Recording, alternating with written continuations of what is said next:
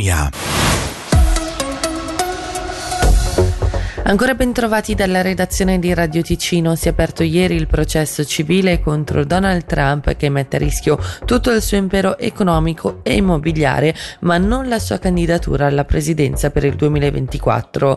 L'ex presidente statunitense sarà processato per settimane a New York con l'accusa di frode. Ieri la Corte Suprema ha però respinto un ricorso che chiedeva di escludere Trump dalle presidenziali del 2024 per il suo coinvolgimento coinvolgimento nell'assalto al Campidoglio.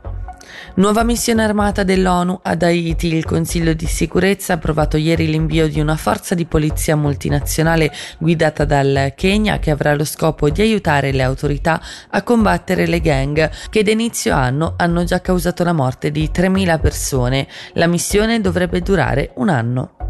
E veniamo in Svizzera dove la preoccupazione più grande rimane il costo relativo ai premi di cassa malati. È quello che emerge dal nuovo sondaggio di Itamedia che conferma come tre elettori su quattro, ovvero il 75% degli intervistati, mettano i premi al primo posto dei problemi più gravi da affrontare, davanti alla questione delle pensioni 54% e della migrazione 52%. Seguono poi l'approvvigionamento energetico 44%, 42%, le problematiche legate all'asilo 42% e il clima con il 41%.